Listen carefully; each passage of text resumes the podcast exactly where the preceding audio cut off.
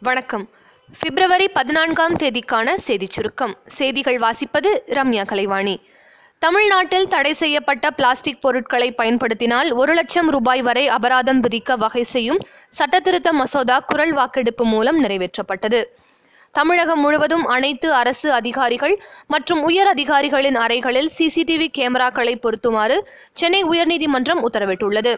பணிபுரியும் இடங்களில் பெண்களுக்கு எதிரான பாலியல் மீறல்களை தடுக்கவும் தேவையற்ற பிரச்சினைகள் சர்ச்சைகளை தவிர்க்கும் வகையிலும் இந்த உத்தரவு பிறப்பிக்கப்பட்டுள்ளது.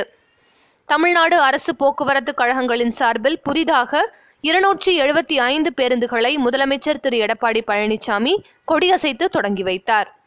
கவிமணி தேசிய விநாயகம் பிள்ளை பேரரசர் பெரும்பிடுகு முத்தரையர் இரட்டைமலை சீனிவாசன் உள்ளிட்டோருக்கு மணிமண்டபம் அமைக்கப்படும் என்றும் மாபோசி காளிங்கராயன் அழகுமுத்துக்கோன் பென்னி குயிக் தமிழர் தந்தை சீபா ஆதித்தனார் ஆகியோரின் பிறந்தநாள் அரசு விழாவாக கொண்டாடப்படும் என்றும் சட்டசபையில் முதலமைச்சர் திரு. எடப்பாடி பழனிசாமி அறிவித்துள்ளார். பாஜக தலைமையிலான தேசிய ஜனநாயக கூட்டணி ஆட்சி காலத்தில் மக்களவையில் இருநூற்றி ஐந்து மசோதாக்கள் நிறைவேற்றப்பட்டுள்ளதாக சபாநாயகர் சுமித்ரா மகாஜன் தெரிவித்துள்ளார். ஓசூர் நாகர்கோவில் நகராட்சிகளை மாநகராட்சிகளாக தரம் உயர்த்துவதற்கான மசோதா சட்டப்பேரவையில் நிறைவேற்றப்பட்டது. மனோன்மணியம் சுந்தரனார் பல்கலைக்கழக துணைவேந்தராக டாக்டர் பிச்சுமணி நியமனம் செய்யப்பட்டுள்ளார். பன்னாட்டுச் செய்திகள். செவ்வாய் கிரகத்தில் ஆய்வு செய்து வந்த ரோவர் விண்கலம் பதினைந்து ஆண்டுகளுக்கு பின் முற்றிலும் செயல் இழந்ததாக நாசா அறிவித்துள்ளது. வெனிசுலாவில் இருந்து கச்சா எண்ணெய் இறக்குமதி செய்யும் இந்தியா உள்ளிட்ட பல நாடுகளுக்கு அமெரிக்கா எச்சரிக்கை விடுத்துள்ளது.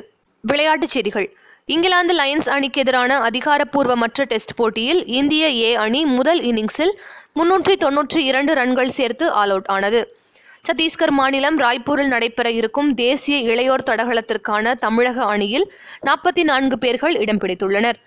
ரெஸ்ட் ஆஃப் இந்தியாவுக்கு எதிரான ராணி கோப்பை கிரிக்கெட்டில் விதர்பா முதல் இன்னிங்ஸில் நானூற்றி இருபத்தி ஐந்து ரன்கள் எடுத்து ஆல் அவுட் ஆனது. தென்னாப்பிரிக்கா இலங்கை அணிகள் மோதும் முதல் டெஸ்ட் போட்டி நேற்று டர்பனில் தொடங்கியது. ஆஸ்திரேலிய தொடருக்கான இந்திய வீரர்களின் தேர்வு மும்பையில் நாளை நடக்க இருக்கிறது. நாளைய சிறப்பு. கெலிலியோ கெலிலியின் பிறந்த தினம். இத்துடன் இன்றைய செய்தியறிக்கை நிறைவு பெறுகிறது. மீண்டும் நாளை சந்திப்போம்.